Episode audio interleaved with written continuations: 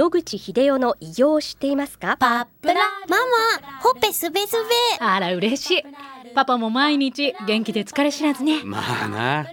おばあちゃんも近所で若いと評判だよ。おかげさまで。おじいさんいつまでも健康で幸せですね。うん。野口英世の医師により開発されたパプラール。老化や万病のもと活性酸素を分解してあなたの健康を守ります80年のロングセラー使い続けた人が知っている安心の品質と効果。その悩みいつまで我慢しますか？まずはお試しを。お問い合わせは東洋厚生製薬所へ。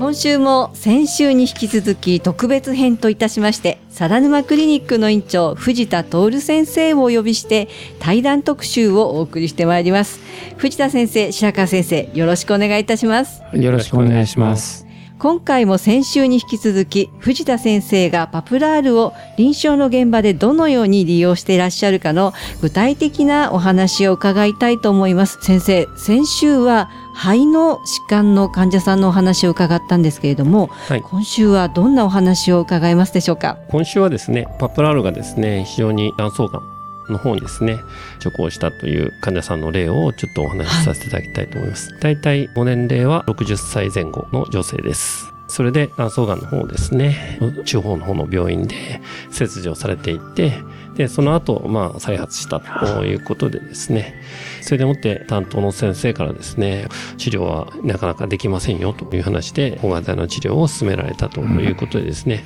いやでもしたくないということで、私のクリニックの方にご足労いただいてでそこでえまあ治療を始めることになりました。それでパプラールを規定通りに飲んでいただいたということですがまあちょっとその当時はですねまだその2日目5瓶っていうのがなかったんですね。あそうですね。それでなくて一番最初の方ですのでそれでやったところですね使用マーカーも下がっておりまして大体そうですね何ヶ月ぐらいかな10ヶ月ぐらいですかね、はもうやってると思うんですけれども使用マーカー完全に下がっておりまして先生パプラール以外には何かお使いになったんでしょうか？あの、もともと AWG っていう、あその治療機器をおやりになっていて、で、その機器をもうお持ちだったんですね。はい。で、まあ、それの、あの、AWG の使い方がですね、まだ、あちょっと、およくうお分かりになってなかったようなので、こちらの方で指導させていただいて、はい。まあ、他の卵巣がんの方にね、えーやったプロトコルで、えーまあ、これをやってみてくださいと、うん。お家でですね、えーやってみてくださいと。いう形でポータブルの機械をお持ちでしたので、えーそちらの機械でどんどんやっていただくということを併用しながらあのパプラの方をお試させていただいたということで、そうやって、えー最初のうちはですねかなりやっぱり悲壮感がうん立てようという形だったので、うんできるだけ、えーそこをですね、副人のお指導等を交えながらですね、やりまして、まあ非常に今は元気でやってらっしゃると。そういう形で、確か6ヶ月って言われたのかな ?6 ヶ月って言われたんですけれども、7、8ヶ月か10ヶ月以上は 経っていて、なるほど。えーそれでもって再発の兆候はないと。えー、使用マーカーも上がってこないということで、それは良かったですね。なので、えーまだただ炎症反応が少しありますので、まあ、これは多分おそらく歯周病のせいだと思いまして、その歯周病対策の方をちょっと今現在やってるようなあ方ですね。はい今でもその方は毎日飲み続けていらっしゃるということそうです。はいはい。少し、えー経済的に余裕のある方なのでああ、えーまあ、あの、お頑張って今でも、おとにかく3本飲んでいただいていて、まあ、ただ炎症反応がですね、まあ、マイナスになったらですね、えーそしたら、まあ、1本の方に減量しようかなとおいうふうに考えております。そうすると先生あの呼吸器の時と同じように10本5本3本で今維持していると理解してよろしいんでしょうか？それとも最初から3本でで、あの、10よろしいんでしょうか？本で、えーその5本がなかったんですね。あはいはい、えーなかったので、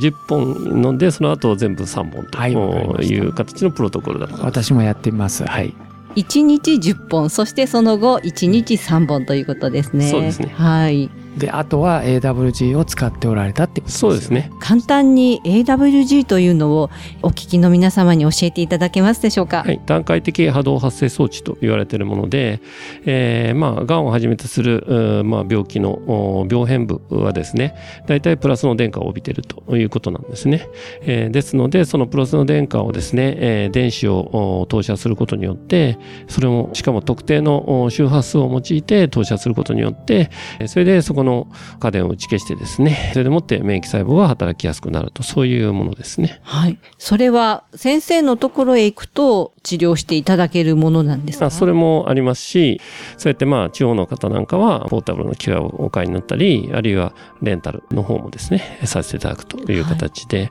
まあちょっとこの消費税えーがあ増税になりまして、ちょっとですね、このままではいけないということで、どうもからですね、ちょっと値下げということで、ちょっとお買い求めやすくなっておりますので あるいはレンタルしやすくなっておりますので、はいその点でですね、えー利用しやすくなってるかなっていうことは言えると思います。はい。自宅でも使える機器ということですね。はい。はい。手軽に使えるという誰でもできるものなんでしょうか？そうです誰でもできます。ただし、コードっていうのを入れなきゃいけないので、そのコードの組み合わせっていうのが重要になってくるので、はいこ。のコードの組み合わせを誤ると、なんか一向に成果が出ないということになってしまいますそう。ですね私も昔使ってましたけど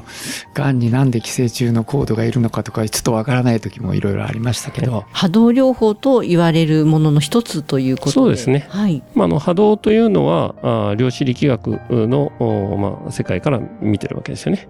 で、えーまあ、あの、電子というのは波であり、あと粒子でもあるということで、それはあの、ピラミッドで言うとですね、ここから見ると三角だけど、上から見ると四角だと